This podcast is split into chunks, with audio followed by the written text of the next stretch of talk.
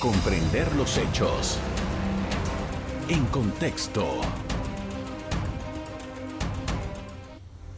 Muy buenas noches, sean todos bienvenidos y ahora para comprender las noticias las pondremos en contexto. El Ministerio de Salud de Panamá evalúa eliminar el uso en julio obligatorio de la mascarilla en espacios cerrados, debido a que se está controlando la quinta ola de la COVID-19. El ministro de Salud, Luis Francisco Sucre, informó que debido a que se cumplieron diversas etapas que dan seguridad al país, se podría levantar esta medida. Sin embargo, recomienda a la población ser su propio anillo de seguridad en caso de que se elimine el uso obligatorio de las mascarillas que brindan una protección por arriba del 80%. ¿Está la población panameña preparada para esta nueva medida? Esto y más en la siguiente entrevista. Así es, para ello me acompaña el doctor Xavier Sáez Llorens, que es pediatra eh, y también investigador, eh, con quien vamos a estar hablando sobre eh, esta, para iniciar, sobre esta nueva medida que ha anunciado el gobierno. En dos semanas debíamos tener algún pronunciamiento. Doctor, usted ha hecho una serie de observaciones que hay que tomar en consideración a la hora de eliminar el uso de la mascarilla en espacios cerrados. Sí, yo creo que ha llegado la hora y quizás estamos hasta un poco tarde, ¿no? Eh, si me apuras, por ya en Europa, en Estados Unidos, en Canadá, en muchos países de Latinoamérica, prontamente en Colombia, ya se ha adoptado eliminar la obligatoriedad del uso de la mascarilla, ¿no? Y yo estoy a favor de eso. Eh, ahora, retirar o quitar la obligatoriedad no implica eh, no mantener la recomendación, porque las mascarillas son bien útiles, ¿no? pero ya no como un mandato, sino apelando un poco a la conciencia de cada quien, ¿no? De hecho, el objetivo fundamental de todas las medidas de restricción, incluyendo el uso de mascarilla, era primero evitar muertes, que es el objetivo principal, y lo segundo era disminuir la posibilidad de colapsar los hospitales, la demanda hospitalaria. ¿no? Eso se ha logrado notablemente con las vacunas y con las mascarillas y con el distanciamiento físico, etc. ¿no? Así que ya lo tenemos logrado por mucho tiempo, ya hay una muy buena inmunidad poblacional, tanto por vacunas como por gente que le ha dado COVID. Entonces la mascarilla realmente, eh, el uso obligatorio yo creo que no, está de más, ¿no? El, gobierno no puede continuar siendo la niñera de todos los panameños en decir qué, uno debe hacer, ¿no? Porque de hecho ya son más de dos años de, que se han dado todas campañas educativas prácticamente diarias sobre qué hacer, cómo protegerse. Y yo no creo que haya ningún panameño que no sepa cómo protegerse, ¿no? Entonces, un poco apelar a esa responsabilidad ciudadana. Si uno pertenece a un grupo de riesgo, ya sea por edad, por alguna comorbilidad de fondo, porque tiene alguna inmunosupresión, mejor úsala, ¿no? Sobre todo en lugares concurridos o en espacios cerrados. O si uno, por ejemplo, vive eh, en, en, una casa donde hay gente mayor o con algún problema, lógicamente también ser responsable con tus propios familiares, ¿no? Pero ya no como un decreto, sino como una responsabilidad de cada quien. Doctor, una de las cosas, por ejemplo, que algunos eh, especialistas en algún momento decían que la, pobreza que tenemos en Panamá en los espacios cerrados, en las oficinas, en los lugares de trabajo, en donde no necesariamente existen las condiciones de ventilación eh, para que fluya el, el aire, ¿no? Eh, eh, tenemos demasiadas oficinas con aire acondicionado en Panamá, que muchas veces son aire acondicionados muy viejos en algunas instalaciones. ¿Cuál es la recomendación suya frente a circunstancias eh, directas, puntuales como esta? Muy buena pregunta, porque yo creo que ese es el talón de Aquiles de, este país y de muchos otros países del área. Reforzar el tema de la ventilación, fundamental la ventilación. Vacunas, mascarillas, buena ventilación hacen toda la diferencia. Entonces, esa ese retiro de la obligatoriedad tiene que ir acoplado o acompañado de varias otras medidas paralelas, no concomitantes. Una es advertirle a la población vulnerable de riesgo que se cuide. Aunque se retire el uso de mascarilla, mejor úsala si estás en lugares de riesgo. Segundo, eh, instar a las oficinas públicas, a las empresas privadas, a, a los colegios, a los gimnasios, a los restaurantes, en que de alguna manera tienen que reformar el sistema de ventilación, ¿no? Y para eso hay, ahora hay tecnología moderna de aires acondicionados que recirculan el aire, lo filtran eh, y, hacen un papel fundamental en, mejorar la ventilación en, espacios más cerrados. De hecho, por ejemplo, el mejor ejemplo son los aviones. El, avión, la cabina del avión es un espacio extremadamente cerrado, pequeño, y la gente pasa horas ahí dentro del avión. Sin embargo, son muy pocos los casos de infección o de transmisión que ocurren en los aviones, muy, muy pocos, porque tienen un sistema de recirculación del aire y de filtrado espectacular, ¿no? cosa que se pudiera tener en, a nivel público y privado, y eso es algo que se debe mejorar. ¿no? lo otro que hay que mejorar un poco es el tema de poder hacerse las pruebas rápidas, las pruebas esas de casa, de diagnóstico, para que la persona no tenga que ir a una, instalación de salud, a un laboratorio, eh, cuando hay mucha gente ahí a, hacerse el examen, sino que en casa se lo pudiera hacer. Para eso se necesita que, el, Ministerio de Salud facilite que las farmacias, que los supermercados vendan las pruebas caseras que son avaladas por la FDA y por el GORGA como en Estados Unidos. En Estados Unidos uno va a una farmacia, a un supermercado y se puede comprar una, prueba, ¿no? Se la hace en casa y si sale positiva, entonces ya uno responsablemente debería no tratar de contagiar a los demás, ¿no? Y finalmente, otra, otra medida que, acompañaría todo esto es que, haya la, facilidad para que los antivirales nuevos, que si quieres hablamos de eso ahora más tarde, los antivirales nuevos, que ya se sabe que son potentes y que se administran tempranamente, no solamente pudieran estar en Figali, por ejemplo, sino en muchas instalaciones de salud, tanto públicas como privadas, porque eso mejora el pronóstico de la persona que aún vacunada o no vacunada se infecta y, puede agravarse. ¿Qué ha pasado con las pruebas caseras en Panamá, doctor?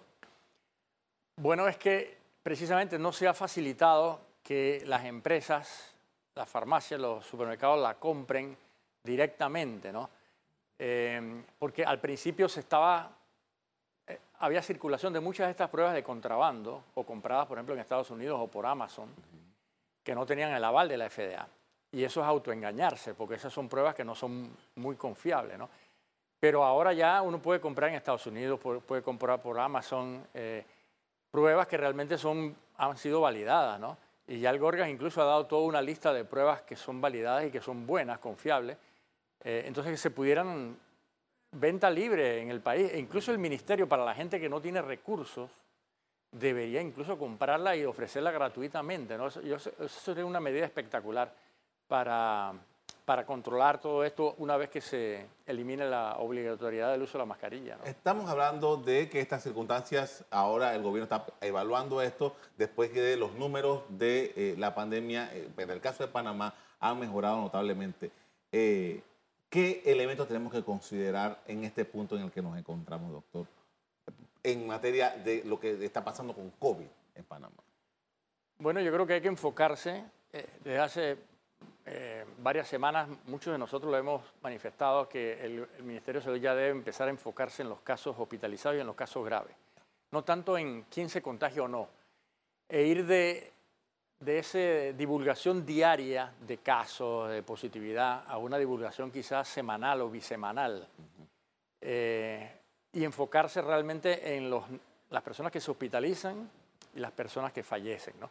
Dejar al Gorgas todo lo que tiene que ver con la vigilancia genómica para buscar variantes, pero no tanto enfocarse en quién se contagia y quién no. ¿no? Con esto vamos a hacer una pausa para comerciales. A regreso seguimos hablando acerca de COVID-19 y las circunstancias en las que nos encontramos. Ya regresamos.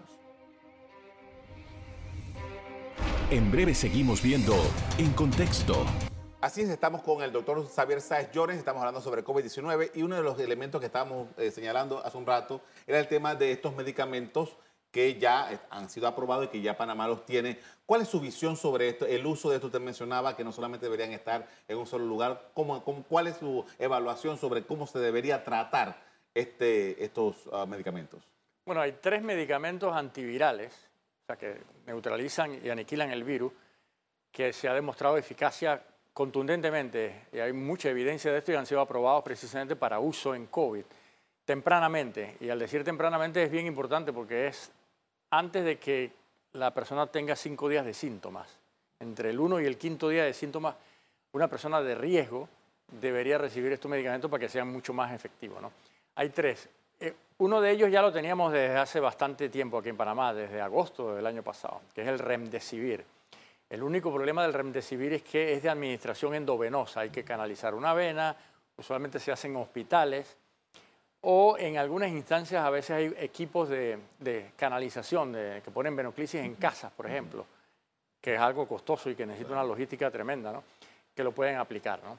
Ese sería el primer medicamento, pero ahora hay dos medicamentos que se pueden administrar por vía oral. Son tabletas que se, que se tragan, ¿no? que son el molnupiravir y el Paxlovid. El Paxlovid es mucho más efectivo que el molnupiravir. Eh, y los dos son en tableta, ¿no? Pero también hay momentos en que se usa uno más que el otro. Por ejemplo, el Paxlovid se necesita administrar en personas que no toman otros medicamentos que pueden interaccionar con ese. Entonces hay que hacer toda una historia médica cuidadosa, qué medicamentos está recibiendo la, persona para que pueda recibir el Paxlovid. Y está aprobada para mayores de 12 años. El Molnupiravir, que es el otro medicamento, está aprobado para mayores de 18 años y no se puede administrar ni en niños ni en embarazadas porque tiene algunas contraindicaciones ¿no? y no es tan eficaz. ¿no?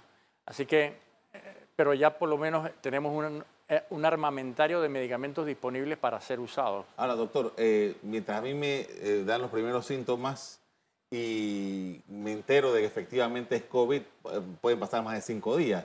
¿Cómo, cómo, están, ¿Cómo están las autoridades viendo este asunto? Es que es un extraordinario punto el que acabas de mencionar. La administración temprana implica no solamente que la persona con síntomas sospeche que pueda tener COVID, sino que se acerque a, a, un laboratorio, a una instalación de salud a hacerse la prueba. Y que esa prueba, el resultado de esa prueba, le sea dado rápidamente. Porque si ya se demora tiempo y pasan cinco días, ya los medicamentos pierden eficacia. ¿no? Entonces, tiene que haber, de la mano tiene que haber toda una organización eh, para que realmente se cumpla el, el, periodo temprano. Doctor, desde 2020 a esta parte hemos visto una, casi todo el alfabeto griego de variantes y de, de eh, COVID-19, eh, eh, es el SARS-CoV-2, que es el nombre original del, del, virus en sí. Y una serie de variantes, usted ha estado explicando que ahora hay unas subvariantes también incluso que están en Panamá. Y entonces hay algunos pacientes de COVID-19 que han estado detectando de que les da padecimientos diferentes que si le da diarrea, que si le da nariz congestionada, que si le... Ya, ya, nadie habla de tos, por ejemplo, doctor. ¿Cuáles son las, los elementos que tenemos que considerar en cuanto a padecimientos que pueden sufrir unas personas que tengan COVID-19? Las variantes. Sí, es una buena pregunta porque los síntomas han variado un poco, como bien tú dices, ¿no? No solamente han variado en, en qué síntoma aparece, sino también en la intensidad del síntoma, ¿no? Y han variado por dos razones. La primera es por las vacunas, por la inmunidad. La inmunidad y la vacunación ha hecho que los síntomas del COVID tiendan a ser más leves. Eso en primer lugar. ¿no? Y lo otro es eh, la implicación que tienen las diferentes variantes. Ahora, por ejemplo, con la última variante, que es la variante Omicron, que, es una variante completamente distinta a las anteriores, eh, entonces ah, empiezan a aparecer unos síntomas que no se veían mucho con las variantes previas. ¿no? Por ejemplo, dolor de garganta. Eh, es muy importante el dolor de garganta ahora con Omicron. Congestión nasal, mucha congestión nasal y menos tos, como bien lo dijiste tú, ¿no? Esos son síntomas que se están viendo ahora y no tanta, por ejemplo, pérdida del olfato, pérdida del gusto que se veía anteriormente, ahora se ve menos. Y los otros síntomas que están ocurriendo mucho con las, los nuevos sublinajes de la variante Omicron son síntomas gastrointestinales. Son, por ejemplo, a veces los, los pacientes debutan con diarrea, con vómito, con dolor abdominal, y posteriormente aparecen síntomas respiratorios. ¿no? Y a veces incluso puede haber eh, cuadros exantemáticos, erupciones en la piel, eh, como primera manifestación del COVID. ¿no? O sea que sí se está viendo un poco de variación en, las manifestaciones clínicas de la enfermedad. Ahora, doctor, por todos estos años nosotros hemos tenido, el Ministerio de Salud les ha estado entregando a los pacientes que dan positivo unos kits y hay una serie de medicamentos ya que todo el mundo sabe cuáles son y, cuando la persona siente que tiene COVID va y los busca porque ya, ya saben cuáles son en, algunos casos sin ir al médico, lo que no es recomendado, pero el asunto es que de hecho pasa. Ahora, con estas manifestaciones que son producidas por COVID, o sea, si yo tengo un problema gastrointestinal, puedo eh, recetarme o puedo buscar un, medicamento para ese tipo de dolencia. ¿Cuál es el momento y qué es lo que se, puede, se debe hacer en estos casos? Bueno, si una persona tiene síntomas gastrointestinales y no sospecha que tiene COVID, uno siempre a veces se automedica, por ejemplo, con... Lo importante en esos casos es bastante hidratación, ¿no? Ni siquiera un medicamento, ¿no? Con soluciones hidratantes, con agua, con Gatorade, por ejemplo, uh la propaganda del Gatorade. uno lo hace para evitar la deshidratación, ¿no? Eh, y si tiene diarrea, pues a veces se toma un peptobismol o alguna de estas cosas, ¿no? Eh, pero realmente ya cuando aparecen síntomas respiratorios y se hace el diagnóstico de COVID, entonces ahí los únicos medicamentos útiles eh, para aliviar síntomas son básicamente los analgésicos, paracetamol o ibuprofen, por ejemplo, y los descongestionantes nasales, ¿no? Si uno tiene mucha congestión se toma algún antihistamínico, ¿no? Pero ya si uno quiere un medicamento específico para el virus y es una persona de riesgo, entonces los antivirales que yo mencionaba al principio son realmente los únicos que están indicados. Doctor, mientras estamos hablando, los colegas suyos en el mundo siguen investigando sobre COVID-19. ¿Cuál, eh, a su juicio, es lo que deberíamos saber de estas nuevas investigaciones, de, las investigaciones no, los resultados que se están proporcionando a la ciencia médica? Bueno, hay unas investigaciones ahora con vacunas de segunda generación, eh, que sea una formidable información, ¿no? Eh, se están fabricando vacunas de segunda generación con varias estrategias, ¿no? La primera es combinando varias variantes. Se agarra, por ejemplo, la, proteína esa de la, de la, espiga de una variante original, se combina con la proteína de la espiga, por ejemplo, de la variante Omicron, y se administra en una vacuna, una, una vacuna combinada, le llamamos nosotros bivalente, ¿no? Porque tiene dos, dos proteínas, ¿no? pero también hay vacunas multivalentes en que son diferentes proteínas. Y eso es bien importante porque eso daría mayor protección contra todas las variantes, porque las vacunas originales han perdido un poco de eficacia contra la variante Omicron, ¿no? Y eso es lo que se ha visto en el mundo, ¿no? Y la otra modalidad es buscar vacunas que sean más esterilizantes, le llamamos nosotros. Esterilizante quiere decir que, que la gente no se contagie, porque ahora cualquiera se contagia aunque esté vacunado, ¿no? Porque el virus penetra por la nariz eh, y causa síntomas arriba, aunque no te hospitaliza y no te mata porque estás bien vacunado, pero sí te, sí te contagia, ¿no? Entonces se están buscando formas de administración de vacunas que sean más esterilizantes, que eviten el contagio. Por ejemplo, administración de vacunas intranasales y no, y no por pinchazo. Es una nueva modalidad y, y, hay investigación ya en fase 1, fase 2. Así que lo más seguro es que el próximo, a finales de este año o el próximo año nosotros vamos a tener ya vacunas de segunda, incluso de tercera generación, que van a mejorar mejor la, protección y además van a hacer que las, dosis no sean tan frecuentes. ¿no? Muchos se quejan de que otra dosis y otra dosis y otra dosis. La idea es que los refuerzos se administren cada año o cada dos años o cada tres años con nuevas vacunas más potentes. ¿no? Con esto vamos a hacer otra pausa para comerciales. Al regreso vamos a hablar precisamente de las vacunas y el estado en que nos encontramos en Panamá con la vacunación. Ya regresamos. En contexto. Estamos de regreso con el doctor Xavier Sáez Llorens, estamos hablando sobre COVID-19. Doctor, y uh, estamos en un momento en el que la, e, es, ese, ese impulso que tenía la vacunación eh, por todas partes, todo el mundo buscando dónde se podría, estamos en un nivel que ha bajado, pero ¿cuál es el estado real que tenemos en vacunación en Panamá? Bueno, con una y dos dosis eh, la cobertura es muy buena. Por ejemplo, con una dosis está por arriba del 90%, contando mayores de 5 años de edad, ¿no? quitando los menores de 5. Arriba del 90% con una dosis y con dos dosis arriba del 80%. Esas son buenas cifras de, vacunación contra COVID. Había, antes se hablaba de que el 70% era una maravilla. Estamos hablando que... Pero el 70% era hablando de la, de la variante original. Ok. Ahora con las nuevas variantes que son mucho más transmisibles, realmente se necesitan ah, coberturas muy altas ¿no? para lograr un poco esa inmunidad de rebaño que se mencionaba al principio, que ahora ya casi no se menciona. ¿no? El problema básicamente es el refuerzo. En el refuerzo se andamos un poco cojo. Y el refuerzo en una persona vulnerable es fundamental ¿no? para evitar hospitalización y, fallecimiento, ¿no? sobre todo con las nuevas variantes de Omicron. ¿no? Y ahí andamos 50-60% con refuerzo, que es algo que, que debemos mejorar, ¿no? cuando usted dice refuerzo, se refiere a esa que se le llama la cuarta... La, dosis 3, no, la dosis 3. La dosis 4 todavía más bajo. La dosis 3. y muchos vacunólogos piensan que eh, tres dosis sería el esquema ideal. Y no hablar de que esa dosis 3 es un refuerzo, sino tres dosis. Y hablar entonces de refuerzo ya sería la dosis 4. Entonces, eso es importante mencionarlo.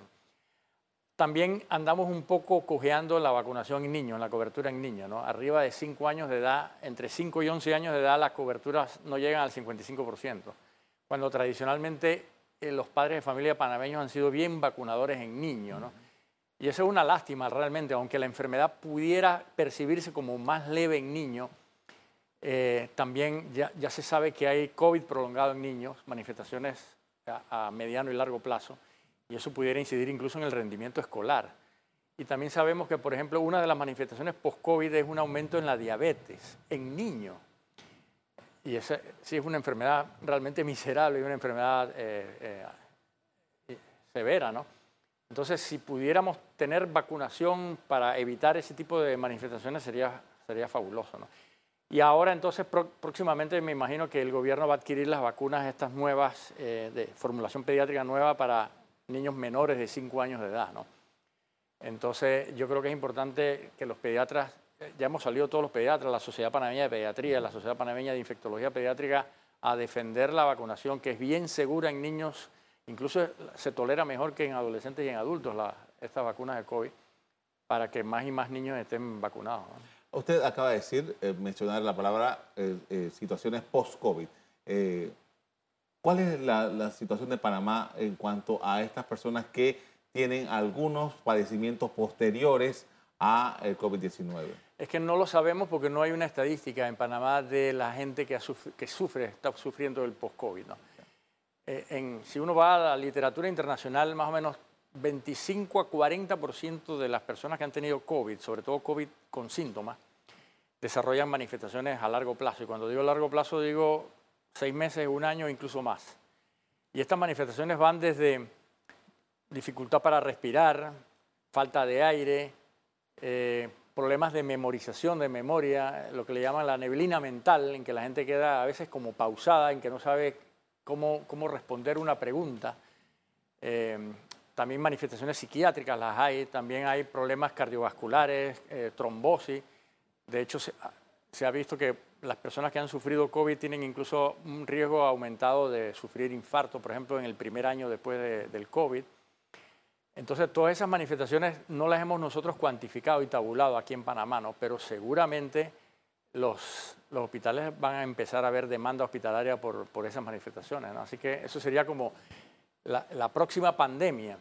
No solamente manifestaciones post-COVID, sino también como hay muchas enfermedades crónicas que se han descuidado por el confinamiento y por la pandemia, eh, están en descontrol. ¿no? Así que vamos a tener realmente eh, un, problemas de salud pública. Eh, a eso iba, justamente. ¿Tendría entonces el Ministerio de Salud ajustar y, ver, programar estos elementos para poder atender, bueno, y la caja de seguro social, que es básicamente la que más atiende a estos pacientes? Clínicas, clínicas post-COVID. El Seguro Social ya tiene algunas clínicas post-COVID, el Ministerio también, eh, pero deben implementarse a nivel nacional, ¿no? Y no solamente en adultos, sino también en adolescentes, en niños.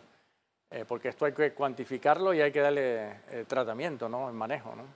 Ahora, hablando de tratamiento, doctor, las personas que, que están en, en, estas condiciones necesitarían del Estado algún, algún apoyo adicional. Lo digo porque, por ejemplo, la, tenemos el drama de las personas que fueron envenenadas por dietilenglicol, que todavía hay reclamaciones y tal. Ese, eso, esos elementos para los efectos de la salud en Panamá a veces pueden ser tremendamente complejos. Sí, por supuesto. Y aquí no solo, en el dietilenglicol fue, no sé, unas mil personas o mil quinientas, dependiendo de la estadística, cómo se mire, ¿no? Eh, en manifestaciones post-COVID, si son 30% de todo lo que le ha dado COVID, imagínate, estamos hablando de millones de, de, panameños que pueden tener manifestaciones post-COVID. Eh, por lo menos un millón entonces ya estamos hablando de una atención en clínicas post-COVID eh, masiva, ¿no? Mm. Ahora, doctor, finalmente se me acaba el tiempo, pero quería preguntarle algo que no tiene nada que ver con COVID-19 y es la decisión que ha tomado el gobierno de Panamá de crear un mecanismo para que las personas que en la caja de seguro social no encuentren el medicamento eh, puedan ir a una clínica privada. Eh, se lo pregunto a usted porque usted fue parte de una comisión que hace como 13, 14, 15 años trató de buscar alternativas para mejorar el servicio de salud de Panamá. Lamentablemente no se ha puesto en práctica casi nada y después hubo, un libro blanco y tampoco hemos visto mucho progreso en eso. ¿Qué evaluación hace usted sobre esto que está haciendo el gobierno? Bueno, esta primera medida que se ha anunciado recientemente es para disminuir el desabastecimiento. Y yo creo que es un primer paso en la dirección correcta, ¿no? Eh, tratar de disminuir el desabastecimiento. Si la caja del Seguro Social no tiene los medicamentos, permitir que las farmacias abastezcan a las personas aseguradas que lo necesiten. Lógicamente habrá que buscar todo lo que, tipo, todo lo que tiene que ver con negociación en la caja, cuánto le va a pagar a esa farmacia para que la persona vaya y no tenga que pagar. ¿no? Así que ya es un primer paso en la dirección correcta, pero ah, no solamente hay que disminuir el, desabastecimiento, sino que hay que disminuir considerablemente el, costo de los medicamentos. Y ahí es una asignatura pendiente de, todas las administraciones, no solamente de esta, ¿no?